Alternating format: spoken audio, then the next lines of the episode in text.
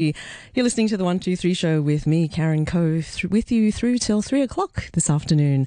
And it's Tuesday, so it's time for our Tuesday segment on the 123 show as you may well not have a summer holiday outside Hong Kong this year, Tuesday food and drinks reporter Andrew Dembina wondered what overseas vegetables, fruit, and spices were able to grow during this hot summer period in Hong Kong. He talked to Jane Ram, an active member of the Hong Kong Gardening Society and grower of edible plants, among others, in her potted terrace garden. I'm Jane Ram, and I've been gardening in Hong Kong seriously, well, not seriously, but obsessively, uh, for perhaps 40 years since I moved to Lamma. Before that, I only had um, a rooftop and, and, a balcony, but this is the serious stuff here. A small amount of space can be fairly productive, I've discovered, and I try to grow things that I can't easily get commercially. For instance, herbs, special chilies, uh, I've been involved with the Hong Kong Gardening Society for a long time now, very active in uh, organizing events over the years. Excursions to different places to see different ways of gardening are important. And I think there's more interest now in gardening in small spaces for obvious reasons. Not too many people are lucky enough to have their own garden. When they do have their own garden, they are always torn between making a wonderful show of flowers or having stuff that they can eat. But it's not realistic to think that you can be self-sufficient unless you're somebody like Arthur van Langenberg, who is the most productive, wonderful gardener, and he manages to have interesting plants to look at as well as to eat. Whereabouts in Hong Kong? He's in Shouson Hill, and most of his stuff is grown in pots. He has a car park space that he dug up to put in root vegetables and cabbages and tomatoes and all that sort of stuff that won't have a chance during the summer. So, Jane, most of us won't be travelling this summer. Listeners are bound to be more of them staying in Hong Kong. So let's ask you then, what kind of overseas vegetables, fruit and herbs, are able to grow during this long hot period that can be maybe giving us a little hint and a flavour for places that we do like to travel to in normal times? Well, my mind immediately goes to mangoes. Hmm. This year they do seem to be growing quite well. We've had rather extraordinary weather from early autumn, really, last year. I see mangoes hanging over people's fences, looking extremely luscious. Mm. And then guava, which are locally grown. I think they're probably rather heavily laden with pesticides, but I, I do like them. Sweet potatoes are always a good standby because you can eat the leaves. They do multiply quite satisfactorily. If the rats don't get there first, you're okay. Papayas, of course. Some of these fruits, mango, guava, papaya, and the sweet potatoes, all possible to grow in pots if people have a pot of, say, maximum of two feet across, one to two feet? Yes, I would think so. It's worth a try. Certainly the sweet potatoes will grow in a very limited space. Mm. Papaya tree, I think I've seen trees in pots producing fruit and certainly mangoes and not sure about guavas. Mm. Guavas seem to have fallen out of favour recently. I guess if people do have a balcony with a decent amount of sunshine or a rooftop or terrace, which probably has more sunshine, they could then maybe make some kind of bed for growing things that are larger plants out, out of brick or make some sort of trough. Yes, you, you, you could do that. You'd have to watch your drainage and the load bearing limits of, of your rooftop, for instance. Otherwise, your garden bed might, uh, might end up in your bedroom, um, yeah. which has happened, I think, to more than one person.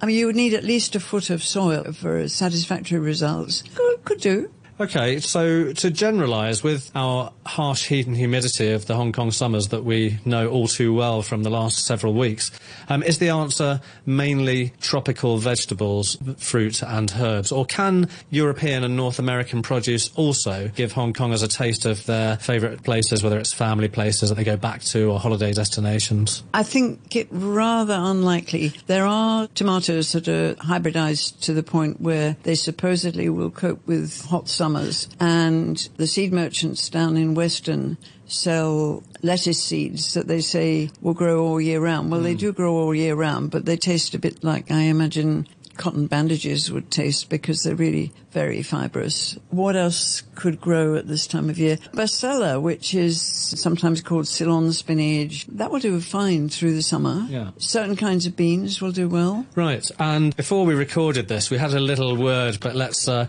explain to the listener. Rosemary, a very interesting herb. I have a rooftop, and I once had a plant that lasted for seven years, and yet one that I bought this winter is now dead. Are there tips on growing rosemary or other herbs, whether it's uh, basil, Mediterranean basil, that might be able to grow given half a chance? Well, basil is another story. Some basil will grow quite well through the summer, even if it dies down, it'll usually self-seed the next Yeah. rainy season. Indian basil, the tulsi, dies in the winter because it, it doesn't like our winters, but it'll come back in the summer. Mediterranean basil, sometimes it, it will do all right. It doesn't seem to mind the very heavy rain as long as it doesn't go on for too long. Hmm. So you probably have to pull the pot under shelter or indoors, keep it where it's it's not going to get flooded all the time. Going back to rosemary, my understanding is that there are two types of rosemary in Hong Kong, one of which will grow pretty well year round. And the other, as you've discovered, will not. I don't know how you tell one from another. And I think the only way to be sure would be to get a piece from a shrub that somebody assures you they've had for a hundred years and their grandfather had it before them and, and it's really uh, impossible to kill. Yeah. And then good luck. I've only recently discovered that rosemary roots very well in a glass of water.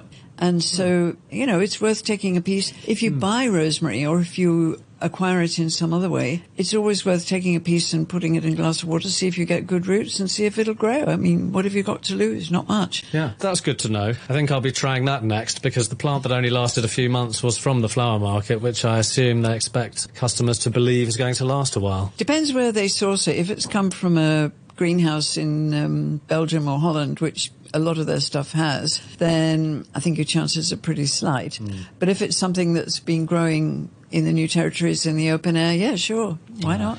I've got a feeling this was the European variety. It looks like the stuff that would garnish a, uh, a Western fancy restaurant meal. Um, Okay. Yeah, well, give it a try. So you, you mentioned about taking a cutting for rosemary, and I'm sure that can apply to other herbs, fruit plants, and vegetables possibly. Could you take a cutting from somebody's, say, sweet potato plant and try and grow that? Or are there any others that are particularly successful? Okay, sweet potato, yes, I think it's fairly easy to propagate because you can just take off a, a trailer and put it in a glass of water, get some roots going, and then plant it, and hmm. you'll probably do all right with that.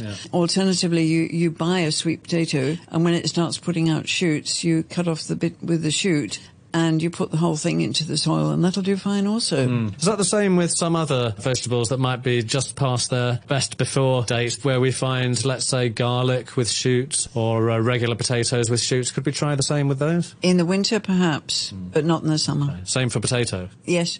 I think chives and spring onions, Chinese onions, will probably do fine in the hmm. summer. So that's worth a try, and it would be worth trying to grow them from seed if you if you can't get a few um, that have already started. Or next time you buy spring onions or, or are given some in the market, just cut the tops off and put the bulbs um, in a pot and see what happens. Right, now in summer, generally speaking, would you recommend seeds or small plants that are already on the go because of it being very challenging weather conditions?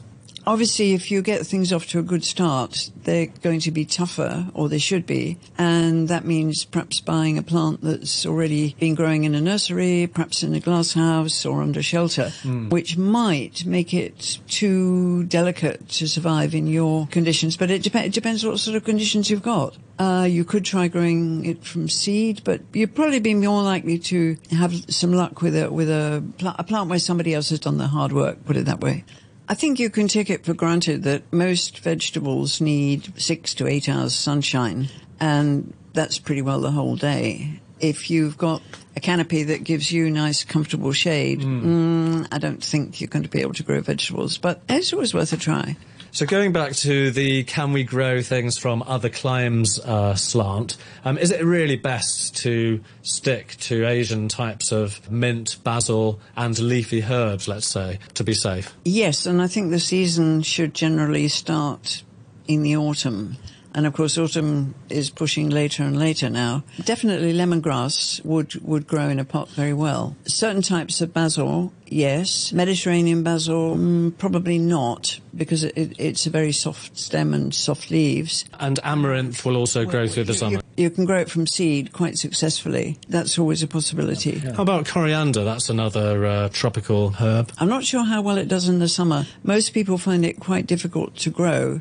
I got some that was intended for sprouting in a sprouter and I couldn't get it to grow in a sprouter. So finally I thought, well, this is your last chance and tried it out in soil. And in fact, it's the most successful patch of coriander really? that I've ever grown, which is, you know, a pretty good test, I would say. I have parsley that was grown from seed in the autumn and that's still doing pretty well and, and it's edible. I don't know how long it's going to last, but it seems tough enough to stand up to the heat at the moment. Right. So it does seem that there are some limits. Can you advise, uh, Jane, that there might be some type of edibles that there is literally no point trying right now, or indeed at any other time in the Hong Kong climate? People just shouldn't bother with one thing or another. Um, for instance, people that bring back cuttings from their families' gardens, um, as I did with lavender once from the UK, lasted about five minutes before waste, it. Yeah, total waste of energy. Tomatoes, very, very unlikely that you will get fruit that you can eat. The plants may, may look all right for a while,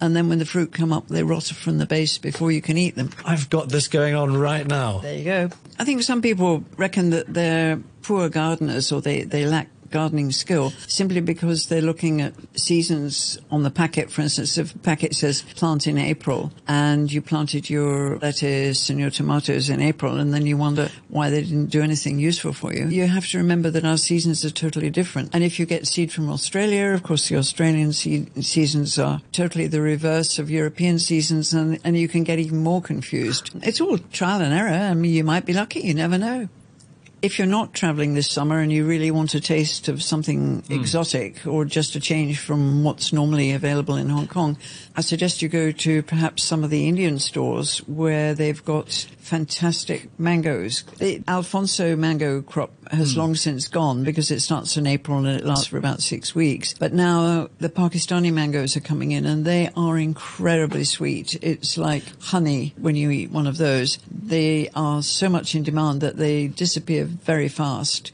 Uh, uh and what about growing those then? You might be able to grow a mango from a stone, but it won't taste anything like its parents, number one. And number two, you'd have to be very patient because it might be seven or eight years before you get a fruit of any kind.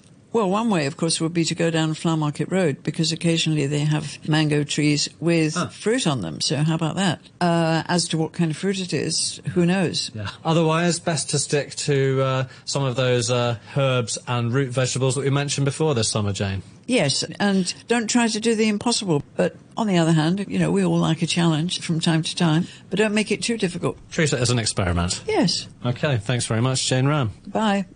And that was longtime gardener Jane Ram with some advice on what edible plants might thrive and not thrive in potted outdoor areas in Hong Kong's long summer. And Jane was talking to 123 Show Tuesday food and drinks reporter Andrew Dembina.